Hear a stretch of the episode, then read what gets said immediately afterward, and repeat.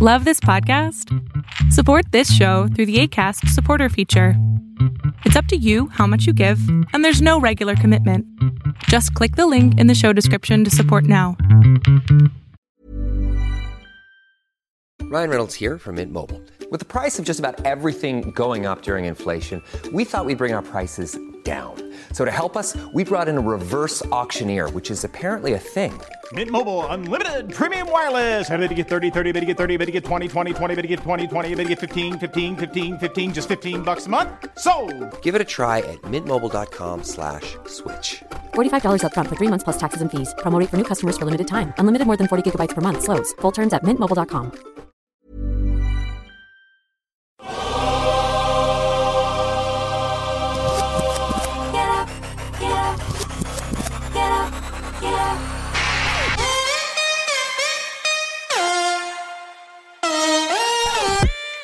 Welcome to the Bucher and Friends podcast. Here is your host, Let's send it over to Ric Bucher. Ric Bucher.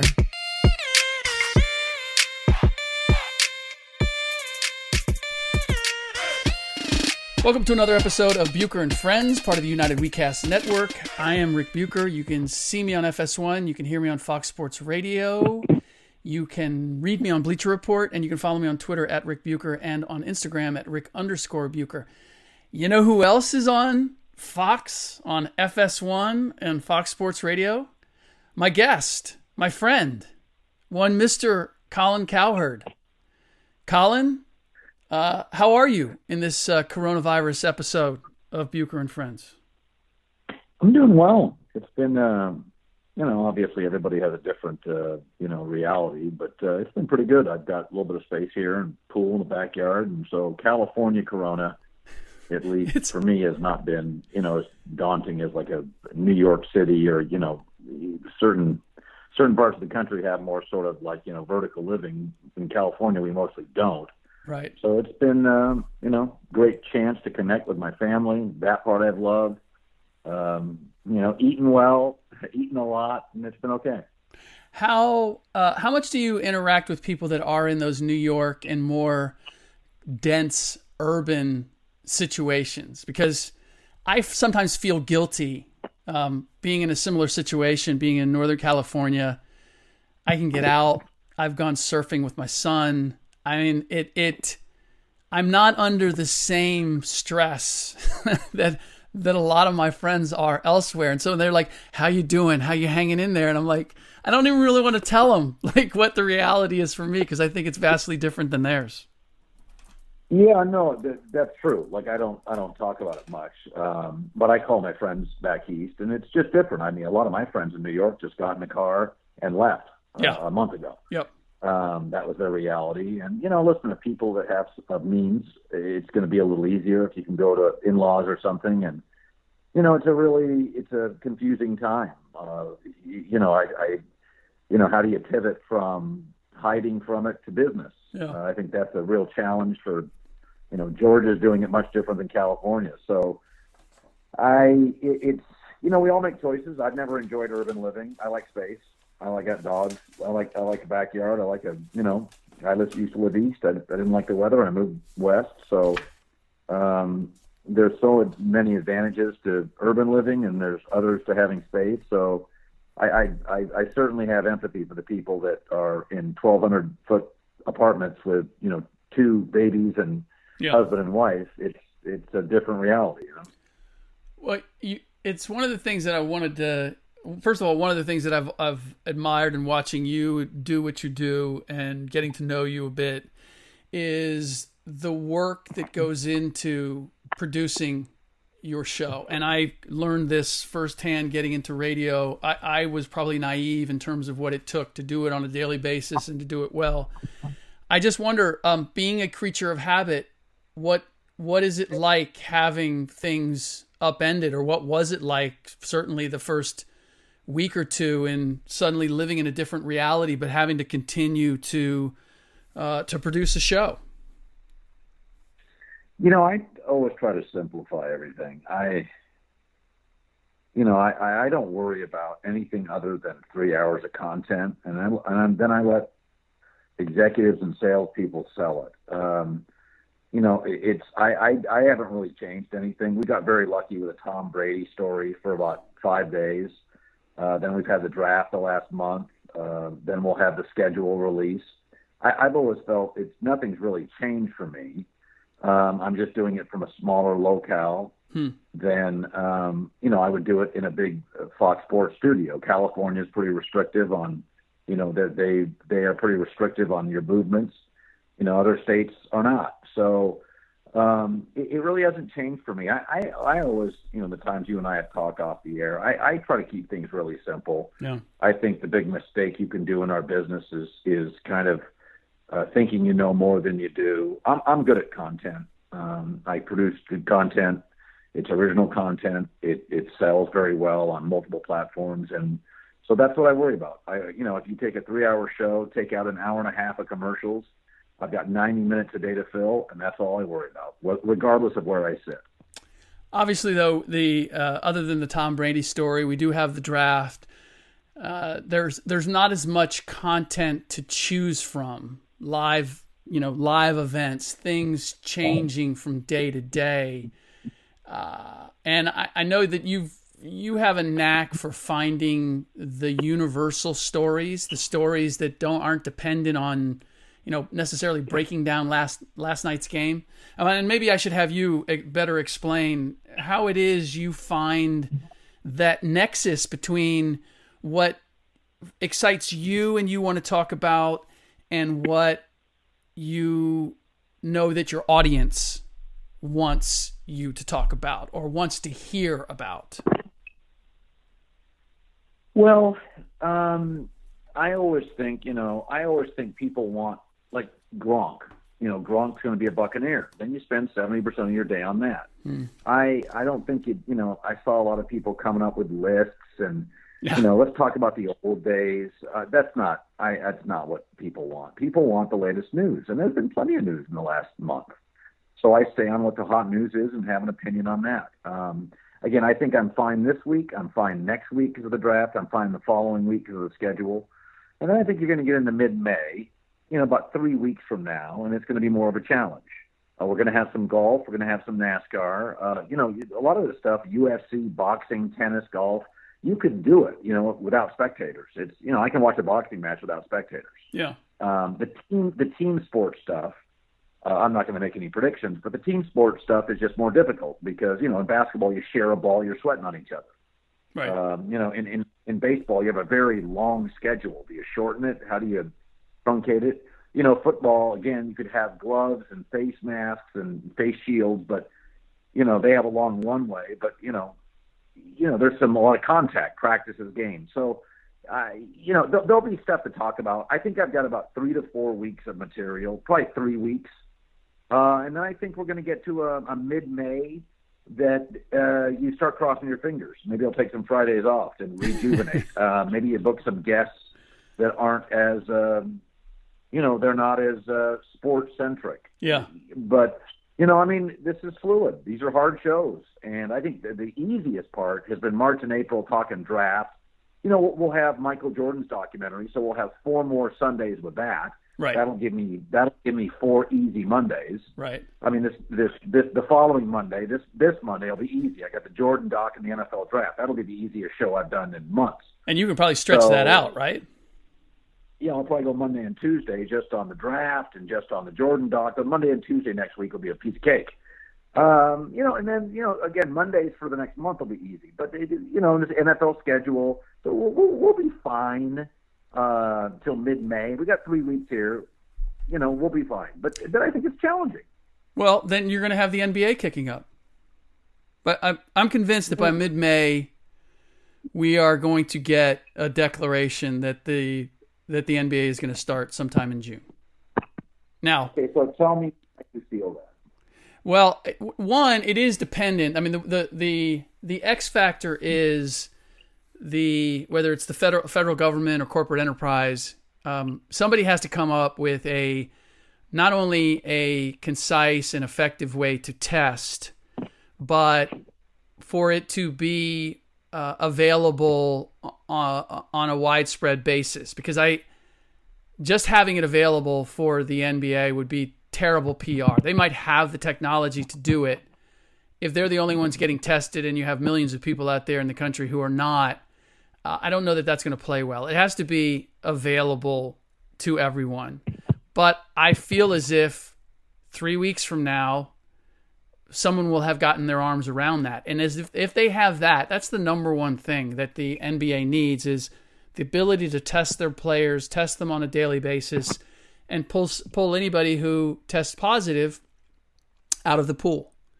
And uh, and so for me, that that is that's that's the missing piece. Figuring out where you're going to play and the venues and all of that. That to me is the easiest part of the equation. They can go to Vegas, they can take over a couple of hotels, they can create a closed circuit uh, for the players. They can convince the players, hey, if you don't want to lose a third of your salaries, uh, you know, to participate, sacrifice the two months that you're going to have to live without your families in order to get paid. I, I believe they have the leverage to make it happen. It really comes down to that one element uh, of of finding uh, uh, effective testing, and I'm just an optimist in thinking that in in the next three weeks somebody's going to come up with a with a plan or the ability to do that.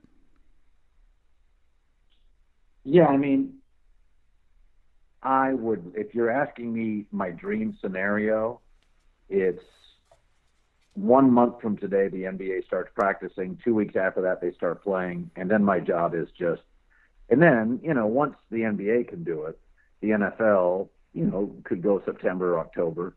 Uh, that would be my dream scenario. Um, you sound skeptical, though. Well, it's it's this is going to be listen. This is going to be a rolling, fluid situation. Now, the businessman part of me says the median age on this is 75 years old. These are not people to go back to the workforce. Mm-hmm. You can go back to work. Nursing homes are getting hit. Annihilated. They don't work. Yeah. Yes. So the so the average age is 75. This is a fascinating virus. It's not kids are carriers. They're not victims. That's the opposite of influenza, where my kids have had you know weekends where they're just coughing and hacking in their life. influenza uh, kills kids. Mm-hmm. It's we, we had in, in Southern California. We had in Manhattan Beach uh, we had a brutal last two flu seasons. Bad. I think we lost a couple kids. Wow. And so this, and it's a pretty healthy area, you know it. Mm-hmm. And this is, it, they're not affected. So my question becomes on this: this virus is incredibly daunting to nursing homes and people 70 over with medical conditions, or in other words, the opposite of pro athletes. So when are we going to be honest about this and say, okay, this is awful, but the safest people in it are tested professional athletes. Right. It, it clearly attacks the lungs. I mean, it, it's a very perplexing virus. I mean, if you get a if you get the flu, Ric, you feel it. Period. You feel it. Mm-hmm. With this, they th- they think over fifty percent of the people are asymptomatic. Right. So, how do you explain that? And there is no question uh, exercise, the athletes are are hit uh, less aggressively. So I think there's a lot of questions here. Um, you know, there's a social media component where you know let's let's be honest. Uh, if, if you have a bad interview or somebody gets sick in the NBA, you get dragged through the social media tunnel. Mm-hmm. I, I think it's very difficult. It, it's it's a political story now.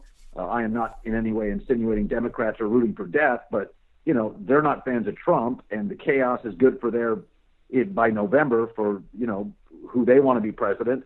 So it's just it, it feels inflamed. It feels political. Uh, there's a social media component, um, and there's just so much we don't know. Yeah. Um, I, you know, I've said on the air, the only thing I know is social distancing. I think works. Uh, so that's what I'm doing. But outside of that, every day I get a new story. I, I you read the story in the last couple of days where sure. somebody February 6th passed away in Santa Clara County, meaning they got it by early or mid January, which means there's probably tens to hundreds of thousands of Californians that have it that we don't even know about. Yeah. Um, yeah. And it had no symptoms. So, do we have some level of herd immunity? Potentially. Um, I, I would love, you know, I, I, I just am very reluctant, very reticent to make predictions on the fall. I just, I want to wait. I, and I've told my wife this. Let's just get to mid to late May. It feels like the weather warms up. We'll we'll have flattened the curve in most states, and then I'll feel more strongly about having a strident opinion. You mentioned social media, which you have uh, delved into on a greater basis. It seems to me, uh, anecdotally, over the last couple months, that you made a concerted effort to enter that space. Uh, obviously, I think for the most part, everything involved with the show, but we got to see you doing magic tricks, which I did not know was in your portfolio uh, or repertoire. And, and, I'm wondering, like, uh, first of all, for, let's let's stop there. The magic. How long you been doing magic, or was that something? Explain that to me. Oh, well, my son and I, I, we both love magic. So I take my son to Vegas, you know, four or five times a year, and we'll watch the latest magician. We just laugh. We just think it's hysterical. Who's your favorite? So, uh, Hey, I'm Ryan Reynolds. At Mint Mobile, we like to do the opposite of what Big Wireless does. They charge you a lot, we charge you a little. So naturally, when they announced they'd be raising their prices due to inflation, we decided to deflate our prices due to not hating you. That's right. We're cutting the price of Mint Unlimited from $30 a month to just $15 a month. Give it a try at mintmobile.com slash switch. $45 upfront for three months plus taxes and fees. Promote for new customers for limited time. Unlimited more than 40 gigabytes per month. Slows. Full terms at mintmobile.com. That's tough. You know, I like sleight of hand. Um, yeah, that that's that's tough. I you know I, it's funny because there's a magician I've seen him privately one time, and uh, I feel bad because I don't want to. There's there's a magician called like I think it's like Shimshi that I saw the Fox guys had him in Vegas. Okay. And I, I, well, hope I get the name right. I'm looking it up right now as I'm talking to you.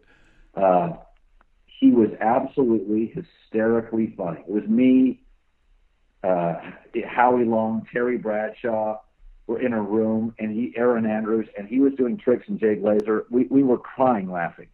Huh. So um, you know that, but you know I just grew. I you know didn't you as a kid?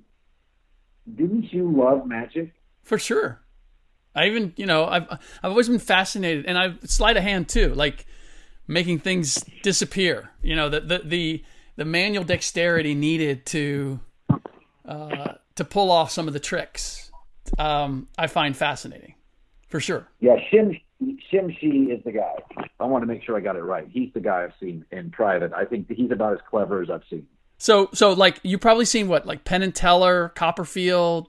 Um, I've seen I've seen everybody. Uh, Criss, Criss Angel. Angel. I mean, I, yeah, I you know they're all. I mean, like Copperfield makes big stuff disappear. Right. There's sleight of hand guys, which I like. Uh, Criss Angel's kind of the you know the hipster who does you know I'm going to get sawed in half. Penn and Teller do a comedy act, which is kind of gruesome. It's more a comedy act than magic almost. Right. Very funny, very funny. I mean, they all do it differently, and and that you know, uh, I think they're all amazing. They're just performers, you know. I mean, like to some degree, when we do radio and TV, you have to be able to perform, right? Mm-hmm. We're performing for the camera. I'm talking to myself. You know, I talk to myself three hours a day. You're performing at some level, right? You can't just be monotone. So Right. I don't know. I think I just I like singers. I like magicians. I I, I you know I watch kind of the nuances of it and how they perform and how they work the crowd, and I just I enjoy it. I just saw I just saw one guy. Uh, oh gosh, I forget his name. He was Norwe I think it was Norwegian or Swedish. It was at the um what's that uh the Luxor. Oh Yeah. my my son and I he had a trick. We you know, he was not like high end. He had a trick that my son and I we literally were scared and left the building. it was so bizarre. Uh, he just he did something I've never seen done. He taped a lady up and one second later he was taped up and she wasn't and Oh, my my. son and I must have talked about it for an hour and a half. We just couldn't figure it out. So Yeah. uh, that's my that's so I do a few magic tricks here and there on my Instagram. Got you, got you. So, what is it? What is it that you? What, what has that been like for you? Because I, to correct me if I'm wrong, but I feel as if it's an it's an interesting, interesting place, especially with someone as well known as you. Um, you know, some people at, at, at your height never engage, or they only engage in on on their terms. And I'm always interested to see when you decide to clap back on somebody, when you decide to engage and have you know and to to spar with somebody. It it um, and I'm I'm wondering like how do you is that how do you decide or how do you go about operating in that space? Well, I don't do it a ton. Uh, most of all, it's just you know tongue in cheek. Uh, but I do think you should make yourself available to your audience occasionally. Um, you know, I think Twitter is one of those things. Twenty-two percent of the country's on it. That's it. Seventy-eight percent's not. Six percent to eight percent are super users. It, it's a lot of, you know, it's a lot of media people. It's a lot of political pundits, media people. Um, it, it's it's you know, it's a lot of haters. I, I don't see any value in screaming at some angry bird from somebody who I wouldn't hang out with in my private life. But occasionally somebody will make a legitimate point, and I'll go back and forth. And I try to, you know, th- there is something funny. I think the four or five greatest inventions in my life were television in terms of like media television face uh, facetime i think is amazing uh, and i think the mute button on twitter is absolutely hysterical i mute people all the time Right. and they have no idea and they're Right. yelling and screaming at me i, I don't see them i probably mute you know because I, I don't watch mentions all the time but occasionally I'll, I'll put something down and i'm interested in the you know the consumer's reaction Sure. to my opinion. I don't care if they like it or not but is it interesting to them? I, Yep. i'm always more interested in is this interesting to you? And if it's not if i put something out and it doesn't get likes or retweets then you, it's just not a very interesting topic and i move on. I don't i'm not really consumed with everybody's opinion. I don't care if you like me or not. I don't really care if you like the opinion or not what i care is, is that you engage in the opinion and if you don't then it's a dumb story and i'm moving on to a better story Right. I, i'm way past the worrying my self-esteem isn't dented you know by somebody liking or not liking me i'm doing fine Right. what I worry about is I'm boring. And so if I put stuff out and it doesn't get engagement, that's where Twitter is really valuable to me. It it, pro- it illustrates what is getting engagement and what isn't. And if it isn't, I don't care if you don't like it. But if you're not engaged, then I just I just tell my producers nobody cares. It's a dumb story. The audience, you know, the the, the audience drives the show. I don't care if you like my opinion or not. I'm not trying to goose you. I'm not trying to poke you. What I want is something you're passionate about. And so that's what I do with Twitter. I, ta- I constantly gauge, okay, this got 400,000 shares. People like this. I can bring that topic back tomorrow. People are into that. It, this is a business for me. I mean, you know, you know, I've talked. Yeah. This is just a business. Yeah. This is what I do. If I wasn't doing this and I was in another business, I would be looking for engagement in any other business. Well, and that's what I, I wondered whether the, this, um, you know, the sheltering in place, the shutdown, uh, the effects of the virus, and your ability to take the temperature of what is working and what is not. Is it is it affected in any way your ability to do that? How are you getting a read on what your audience is really engaged in? Well, now it's easy because we don't have much except the draft. So I've known for the last month, you know, they want trades and draft. March and April is just trades and draft. So that's easy. That'll get much more difficult in about two weeks. how different is it now in what you do not not with the virus but the way because we, we talk about transactions i think we talked about this with the nba it's become a transactions league. The reason the nba is like the ratings may be down but the interest is greater than ever is because people are the, the whole fantasy sport mentality has that fans have grown up with that. That's the way they think. That's the thing that they're most captivated by. I wonder if from like 10 years ago to what you were talking about and what uh, what was attractive to your audience, how has it changed from then to now? Well, uh, you know, it's interesting. I, I find this, this, what I'm about to say is happening in every, every line of work. The rich are getting richer. I mean, all, all this virus is going to do is contract business. Newspapers that were struggling are out of business. Bloggers are out of business. Struggling magazines are out. Uh, people that have big audiences, Sean Hannity, they'll just get bigger. Rachel Maddow, they'll just get bigger because you're not going to cut your highest profile people in any business. Amazon, Microsoft, Yep. uh, uh, you know, uh, a stock I have, uh, Shopify, DocuSign, industry leaders are just going to be bigger and stronger. So anytime you go through 9/11 or a recession, a depression, is it hurts the little guy, small business. It doesn't hurt big in, in big business. In I mean, it hurts it, but they come back stronger. They grab market share. So for me, I've added 55 affiliates in the last two months because local, you know, because local stations have dropped local shows. I'll add another 50 by the college football, pro football season. So I guess my point is how have things changed? Every the big get bigger. The NFL is more powerful than ever.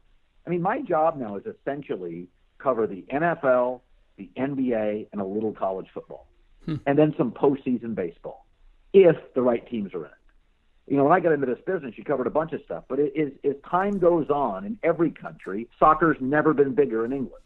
Right. Soccer's never been bigger in Europe. The little guys lose because the capital, the money gets behind the big profit ships. And in every business, you know, go look at Silicon Valley. I mean, Apple's greater than ever. You know, Google is a trillion dollar business. Amazon is bigger than ever. That's that's and the NFL is going to get bigger. The NBA is going to get bigger, and I don't see. And I think baseball will survive. I think will. I think baseball. You know, more people are going to be indoors and not going to games. That'll boost Major League Baseball's ratings. Um, so I think the strong will get stronger. I think you know, lucky at Fox, we don't have a World Cup this year. When the World Cup back comes back next year, I think they'll set they'll have great ratings. Yeah. Uh, what I worry about is a, a lacrosse league. Right. You know, i i you know, The it's XFL. little stuff that's going to get. Yeah, it's going to get XFL. The little stuff's going to WNBA. That's going to get hurt. Yeah. So I just found over the course of my career, uh, the power players, the power leagues have gotten stronger. Business continues to contract. About every seven to eight years, we have a recession. The small guys get eaten up. The big guys get more market share. Yeah. The uh, I'm thinking about all of the guys that you've talked about uh, on your show of late that uh, that your your conversation about them or your and uh, Baker Mayfield leads the list. So uh, in in order to describe the guys that I'm talking about, uh, Baker I think is at the top of the the list right now.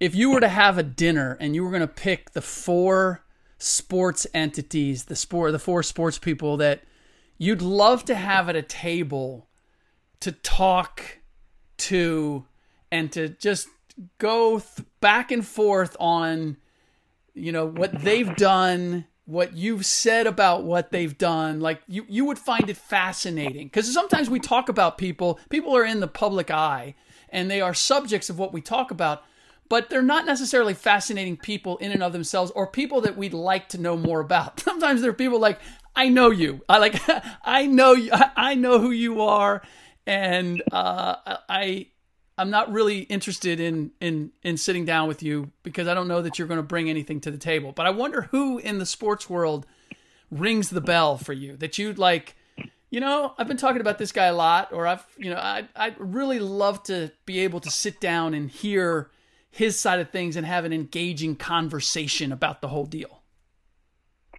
Well, I think Adam Silver, okay um, Mark Cuban um, are fascinating people. Um, you know, I, I would, uh, you know, the the the, uh, the Warrior. Who's the uh, Peter? Um, Peter Guber? Warriors, Dodgers. Peter Guber, Mark Suman, uh, Mark Cuban, uh, Adam Silver. Um, you know, I think smart people who are in businesses that are evolving. Um, that that kind of stuff interests me. You know, athletes are fine. Um, but I, if you're asking what fascinates me, you know, I used to I used to say this all the time. It used to be if I could golf with three other people, a foursome, it would be Bill Clinton, Bill Gates, Bill Parcells. I used to say that like 15 years ago. Um, I like thinkers. That's probably why you and I get along. I, I think you're a smart guy. I'm, you know, athletes are great. I love them, but uh, people that are running businesses that are dealing with, with this crisis, you know, Adam Silver right now, I think is a fascinating person. You know, I I totally disagree with the NBA's um, push toward the G League and their dismissive nature of college basketball. I only know Zion because of college basketball. Yeah. Is the NBA essentially creating a baseball minor league system, which has hurt the sport? Which is, I don't know any of these guys. Yeah. They get drafted, they go to these Appleton, Wisconsin. I don't see them. Then they go to a bad baseball team, and if they don't make the playoffs, I a guy can play 12 years and I barely know him. Um, I think college basketball for a year is a dynamic marketing platform, and it, it's about nine months. By the way, you do get paid according to some reports. We just don't know about it, and you get nothing but swag love. And I think being on a campus at Duke and Mike Krzyzewski is better than playing for the Fort Wayne Mad Ants with a with a coach who couldn't make Duke staff. So I would just love to go an hour on that topic. So that stuff fascinates me. Yeah. What scares me about that model with the with the NBA is that uh, and it and this is for selfish reasons because I do still uh, spend at least part of my time writing the stories of athletes. And the more interesting the athlete and the more ability the athlete has to tell their story and to understand what about their life experience makes for a good story the better uh, or the easier it is for me to tell those stories or dig them those, dig those out of them. And baseball players have always been the worst because they go straight from high school into the minor league. so now they're already just they, they don't have a whole lot of life experiences outside of baseball their craft and and just imagine for you or I or anybody else uh, who is storytelling or creating content if you're only you know if you're if you're that football coach that only watches tape and doesn't know what's going on in the real world you know the, the Joe Maddons in baseball are are treasured because they have a world view um, they can speak about baseball but they can do it with sort of an enlightened perspective. Uh, I, I fear that you know not going to college even if it's a year you know you're thrown into a completely different you're exposed to different cultures different experiences you get at least a, a taste of that um, if, if we're going well, if we're going to directly I mean, minor well, league you take that away Yeah, I mean, Michael Jordan. And you watch the documentary. How polished was he first year Yes. in the NBA? yes That's what going to North Carolina does. and how much The did that experience culture- inform him like right i mean oh God, I mean, he was. He just was. I mean, he was so polished and refined. He could walk into a room, not be intimidated. I mean, he was ready to be a star. Um, he was ready to literally be a star six weeks into the NBA, to be the face of the league. He was ready for it. I mean, uh, this Jalen Green, I think, is the young man now. He's a baby. I mean, as great Yep. as LeBron was, he, he wasn't ready to be the face of the league. He was a kid yeah he was a kid until the, he really wasn't didn't feel like he'd grown up until the end of like seven years in Cleveland. Then it was like he he became a businessman about year five. right So the the, the idea that college has no value. I mean, again, if you want to take high school players and get them paid, basketball culture is very strange to me. It's all about getting the guy paid and getting others paid. Get him paid and let's everybody get on the, the, the basketball player's gravy train. Football's not about that. It's about emotional growth. It's about let's find the guy, let's develop the guy, and then by the way, half the NFL is undrafted because you, you really basketball football players generally get married sooner, they raise families sooner, they're more mature sooner, and hmm. that college experience to me is crucial. So I mean, again, I'm I'm happy for a 19 year old, 18 year old high school kid getting getting paid, but in the end, it, it feels like people are just latching onto him, and they're making he he starts becoming a corporation at 19, right and I think he needs some emotional depth and he needs some guidance. And I think you can get that at the college level. I mean, Zion, you're going to tell me Duke didn't elevate him? He didn't. That wasn't a credit. It was Yeah, a no, debit. it was. I, I, I, I just don't. I don't get the, the the NBA model is find a player, get him paid, and then send him to Fort Wayne for a D level coach. I don't get it. well this is the part I don't get it. I, I, and, and I'll throw this out to you. I talked about this on my last podcast about, and this is what I got from the Jordan doc that it one of the, the the big takeaways for me was the fact that Jordan, as big as he was, as polished as he was, coming into the league, he still had to earn his stripes. The you had the the clips of the guy saying, "Hey, this is a centers league. This is a big man's league. Yeah, he's great, but he's not going to dominate." And uh, and and and he he himself said, "I came in thinking I was the lowest man on the totem pole." I feel as if, particularly in the NBA, guys are anointed before they've ever accomplished anything. And Kobe, same thing. Kobe came in, he came off the bench. He was lucky enough to go to a very good Lakers team where he had to take the Jordan model and say, okay, who's the best player here? Oh, it's Shaq. Okay, so that's the guy I got. That's the guy whose head I have to chop off in order to become the leader of this team. Uh, uh, but you don't have that, and I and I think it's undermining the development of what should be great talent. Karl-Anthony Towns could be a monster. He he's never going to be. Uh, Markelle Fultz. Uh, you could go down the line. Tracy McGrady should have, could have should have been one of the greatest players. He was already uh, anointed when he got to the league. I don't, and football doesn't have this problem. You, you like the numbers game. You have to you have to prove yourself. Baseball, you got to you got to grind through the minor leagues.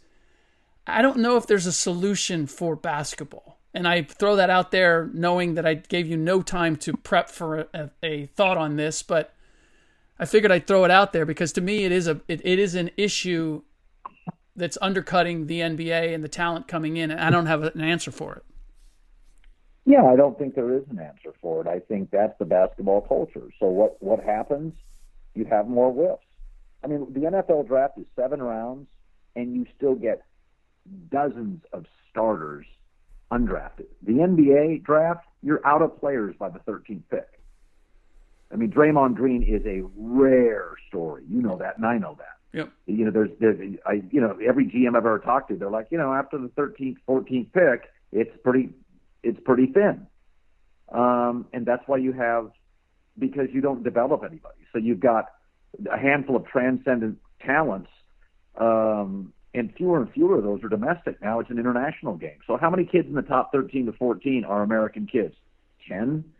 So 10, think about that. All the basketball played in this country, 10 guys a year make an impact in the NBA. It mm. should be much higher. Mm. Um, but when you don't develop people emotionally, some people just get overwhelmed. I mean, yeah. I covered the Portland Trailblazers and watched guys like Darius Miles make some money and Sebastian Telfair and those kind of guys, but they were just overwhelmed by the league. They weren't ready for it. So it takes a special kind of transformative talent like a Kobe or a LeBron to make it through um, with good owners and good coaches. But there's just there's just it, there's a lot of whiffs. I mean, for as many kids playing basketball, for as much basketball talent, shouldn't the draft give us 20 good players a year? But it doesn't. It, it gets it gives us how many? I mean, if you go back 20, 20 drafts, 15 drafts, how many players a year come into the league and really make an impact in this league? And I mean an impact in this league. Mark Cuban and I were emailing. He's like, Colin, there's three guys in the league that move the TV ratings. Yeah. I mean, think about this. The NBA is a star-driven league. It has shoe companies promoting its players. How many guys move the needle yeah. in the NBA, the TV yeah. Mm-hmm. needle? Three. Zion, LeBron, and Kevin Durant, maybe Steph, maybe. Yeah. The NFL is about developing players, yep. a corporate shield, and yet there's 10 to 15 guys, even even marginal players on bad teams, Baker Mayfield, get me to a TV set. Right. Get people to it. I see the numbers. So I think when you just when you're when your goal is just getting paid and not developing a kid, I think it it, just innately doubles and triples the amount of failures. And it's unfortunate because I, I've, I've watched it personally. Guys that just needed development could have used another year or two in college, would have been much more mature, better lifestyle choices, better basketball choices. And they, you know, three years in, they're just overwhelmed by the league. Uh, yeah, no, and but I would ga- I would I would venture to say that the reason that the NBA is going the G League route is because they believe that they can at least develop them from a basketball standpoint. Bring them in, incubate them, and they will develop. Because it, it is, if you have athletic talent, the athletic talent to play at the NBA level, the college game is a great platform for exposure. It's not going to make you a better basketball player. The, the the days of Michael Jordan learning fundamentals at the hands of Dean Smith, those days are long gone. a guy is promised uh, his minutes in order to get him there. He's not going to wait in line, and you're not going to force him to play the game a certain way. Colleges are doing what the NBA did. I mean, it's all been trickled down, and that they're now conforming their their style of play to uh, based on on attracting the players that that they want to get. Uh, I I was just looking down at my my notes here, and when I asked you about the people that you'd want to have a conversation with, you'd want to have dinner with, uh, or or playing a, a foursome, you said Adam Silver, Mark Cuban, and Peter Guber, all three non-athletes. Is there an athlete? Is there somebody who plays the game? or maybe uh, I guess Cuban's the GM of the of the of the Mavs, but like somebody who's directly involved in the actual sport that captivates your interest. Well, the only athlete I've never interviewed because I've interviewed Tiger. Um, and did you, you know, and what did you think of Tiger? Oh, it's good. I mean, he's guarded. Most athletes are guarded. Um, they're all guarded. Phil Mickelson's the only athlete I've wanted to interview and haven't been able to interview. He doesn't do a lot. Um, that's it. Phil's it. Um, I interviewed Tyson, Barkley. You know, I've I've interviewed everybody. Uh, LeBron, I you know, LeBron doesn't do radio, TV much, right? Right. Um, but I but I, I see so much of LeBron. I don't think it. It's not like it, I would be blown away by it. I kind of know how he feels about stuff. Um, I think some of these people are guarded. I think Phil Mickelson, if it was a no holds barred hour interview about his life, mm. I think it'd be fascinating. And he's really bright, um, and he's very experienced. I mean, he's got so many life experiences, battling Tiger, and, you know, his global travel, and um, he's done so well off the field with businesses, and you know, there was that Major League Baseball team run he was in, and uh, you know, he was trying to own a team at some point, I think, and I don't know. I think I, I just think he's an interesting guy. Hmm. Um, it's not that I'm not interested in athletes, but the stuff that fascinates me is not really game related. I mean, you know, I watch games like everybody else, but you know, I, I would much rather talk to Mark Cuban about the growth internationally of basketball and the challenges. I like to talk to smart people who are facing challenges. Yeah. And I like to see how their mind works. That fascinates me. I, I can remember when I was, you know, I can remember when I was in my teens. I was I had I was really close with a couple of my teachers, you know, and, and much more than some of the students. Um, you know, I always looked for advice or wisdom. Maybe I didn't have a strong enough relationship with my dad, who was a workaholic, and I was looking for advice and wisdom from you know older people. But I've always kind of been into that. You know, I've always gotten along with my bosses because I you know, my bosses are basically building, shaping companies, making global decisions. That stuff interests me. You know, tomorrow to me has always been much more interesting than yesterday. Athletes mostly talk about yesterday. Yeah. Mark Cuban talks about tomorrow. All right. Um, hmm. A couple of things. Uh, first of all, how much online shopping are you doing? I don't online shop. At all. Shop. At all. No. No, I don't shop. My clothes are furnished by Fox mostly. They give me dress shirts and stuff, and you know, I'll go to Dick's Sporting Goods and buy some stuff or Tommy John underwear, you know, occasionally.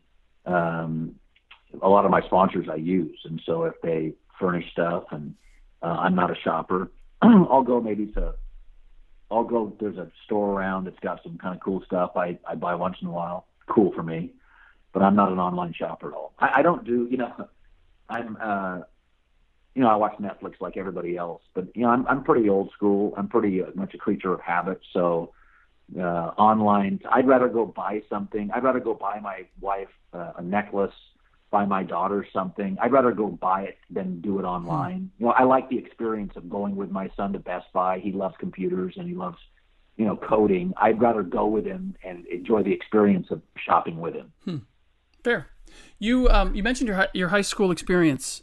Um, you were also you you played quarterback and you were and you played point guard, right? Two sports. Was anything well, else? Shoot, I played everything poorly. I was a shooting guard.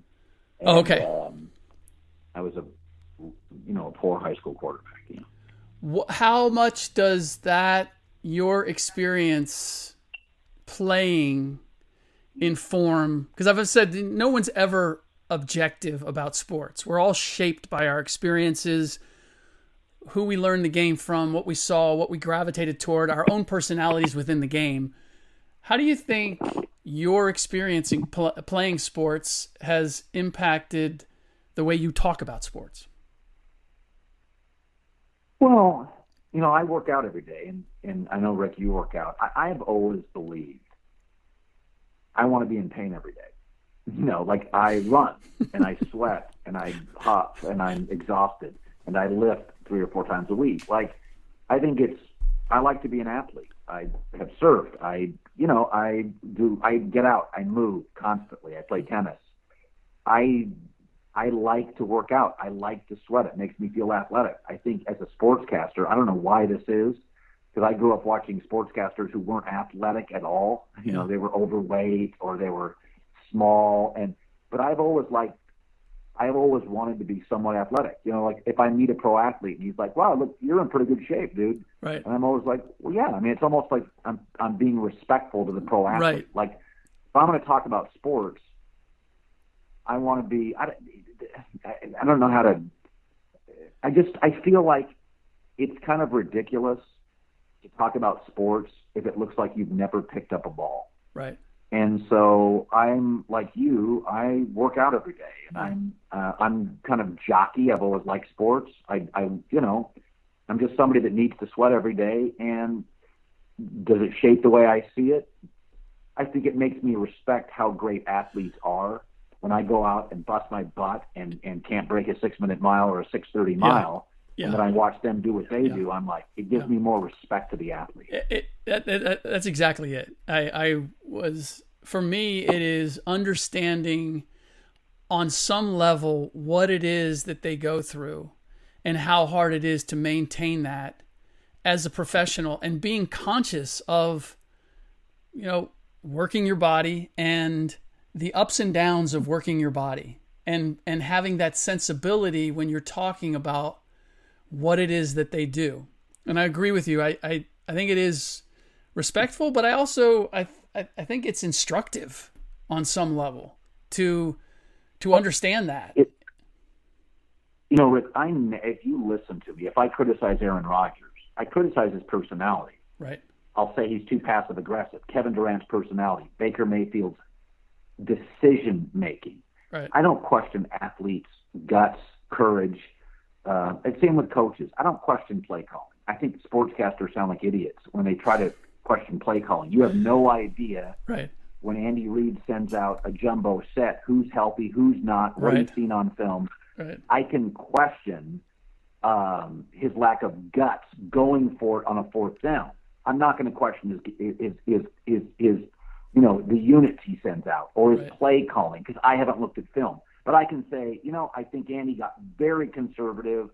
Um, I, I think he he should have been more assertive. I think he should have pulled that guy. But I, I don't like calling individual plays. I, I try not to, although sometimes in big games, like an individual play is the game. Mm-hmm. But uh, same with athletes. I, I don't I don't rip a guy for you know, God, he didn't he struck out or he missed the jumper. It's generally a kind of a sense of I thought LeBron was too passive. Right. I think LeBron be more assertive. Um, you know, I, I think Kevin Durant needs to get off his burner account. I, I don't, I, I, you know, that's the kind of stuff I criticize athletes for, like Baker Mayfield's lack of judgment. That's because I have judgment. That's something I can, I can compare to. Sure. But I know that Baker Mayfield is a great athlete that can do amazing things I could never do, and I know it's hard as hell facing the Ravens and Steelers defenses to complete passes when Freddie Kitchens is scheming them. So that, that like I've said, I, I, I wouldn't have drafted Baker. It wasn't because I, I thought he was a, marginal quarterback. I didn't like his judgment. Hmm. He's a franchise hmm. quarterback. I absolutely. I, I don't think he's a number one pick, but he's a franchise quarterback. He's talented, talented thrower. So I, I you know, I, I'm even even when I'm critical, I generally try, with some exceptions, I generally try to criticize things that are relatable to the average person that I think it's fair to criticize. If I have bad judgment, I should be criticized. Yeah. and if he has bad judgment as an athlete, he can be criticized. Yeah. No, I'm there. And uh, look, it's a time in my life where I had some fairly bad judgment, and I and yeah. I've grown out of it, and I and I give people the opportunity to correct their mistakes. I, I'm okay. You know, everybody everybody makes a mistake. It's how do you handle that mistake in the aftermath? If you're not going to embrace that it was a mistake, or you're going to continue to do the same thing, that's where I'm going to take the greatest issue. Like, hey, dude, do something different. Because I can, you know, eh, everybody's everybody's fallible. Everybody's vulnerable. Everybody makes mistakes, but learn from your mistakes. When somebody doesn't, that's to me is that that's where I, I, I get off the I get off the ship. Um, before I let you go, I, every time I think of you, Colin, I think of a banana cream pie and so, oh my God! In in this time of uh, of the shutdown, how I I assume you are uh, ordering takeout from Slay. Uh, for those who may not be familiar, uh, Colin was grace, uh, gracious enough to invite me out to dinner when I was down in L.A. Um, a couple months ago, and we went to one of his favorite restaurants and uh, I got to basically see him. I mean, it was it was like meeting the Godfather. He had his own private section. It was behind a curtain. Um, I, I, just walked in. Who are you? I'm here to see Colin. Uh, suddenly, everything changed. It was like the light in the in the place changed, and music came on. I hadn't even noticed uh, prior to that, and so I say all that because we had for dessert that night and met uh, Colin's lovely wife as well. Uh, we had banana cream pie that was, I think that he just brought it out for us, right? We didn't even order it. Do I have that right? I think I, I think that I had it before, and I said you've got, you've got to have this okay. cream pie. Okay, that might have been it because so, I know he brought out a couple things that was basically again uh, when you're there with Colin it's like the chef's table out in the restaurant. He's just going to make things and bring them out and see if they uh, see how how Colin feels about them. Uh, in any event, the banana cream pie was spectacular, and then of course you put on Instagram a little later that you had an entire pie. I think sent to your yeah. house, maybe. Yeah, they said we didn't ask for it. They sent it to our house. you didn't ask. See, this is what I mean. He didn't ask for it. Of course, Colin didn't have to ask for it. It was. I'll just leave it at so that. Good. Here's my it question: so... Sheltering in place. How much? How much pie have you been eating? Well, Slay is opening back up tonight. They've taken the last three weeks off because he was concerned about getting um, giving potentially the virus to his staff. He just didn't feel comfortable potentially young people getting sick. Okay. So he shut it down for three weeks. Um, he's opening uh, back up tonight just in terms of delivery. Oh, okay. Uh, what I've tried to do, what I've really tried to do, and I'm sure many of your listeners have done, is about every every other night I'm ordering out from a different restaurant in my neighborhood, right. trying to tip really well uh, for these drivers, and um, and ordering and and you know sometimes ordering more than we want and just eating it the next day. So I don't want to eat out every meal because you know everything's butter and bacon and you know sure. in, in restaurants. But um, no, I think you know in my small town, uh, some of the restaurants are not going to survive. Mm. So the ones that I think could be on the bubble, we've ordered a few a few times from, and you know, you, you, you know, I'm I'm not really spending money doing anything, so why not tip people? Like I'm not, I'm sure. just not spending money. So we're not, you know, we're not doing anything. Right. So I have no problem, like most of your listeners and you, you know, tipping well, and and uh, they're very, very the gratitude's incredible. And I got to tell you, I think uh, I, I there are certain industries that have been really that have elevated my life, and I'm somebody that likes to eat out two or three times a week. Um, you know, my parents never did. We never did. I never did in college. I didn't grow up with money. Uh, so when I could finally afford, you know, maybe 15, 20 years ago to go out to eat, I like going out to eat with friends. It's my, it's my thing. And, um, and so it's, it's, we've ordered in Manhattan Beach. They do a terrific job. And I just cross my fingers that the smaller proprietors can survive. I just don't know if they will. Uh, I, I, I don't, we don't, you know, the virus has not been, um, you know, as punitive here in Manhattan Beach. We just haven't had that many cases the beach cities have been very fortunate. Um, you know, who knows why. Yeah. But um, I, I, you know, business is closed, and the little guy is going to get squeezed. Um, and it's it's really sad. I just talked about my wife today about this. It's just this this virus has been really rough on the poor, multi generational living, um, essential workers, uh, older people who have medical conditions. Um, you know, it's it's uh, it, it's going to change America. Yeah. All right. On that happy note, we will. Uh... such a downer. Jeez. no, but overall, uh, Colin, thank you so much for.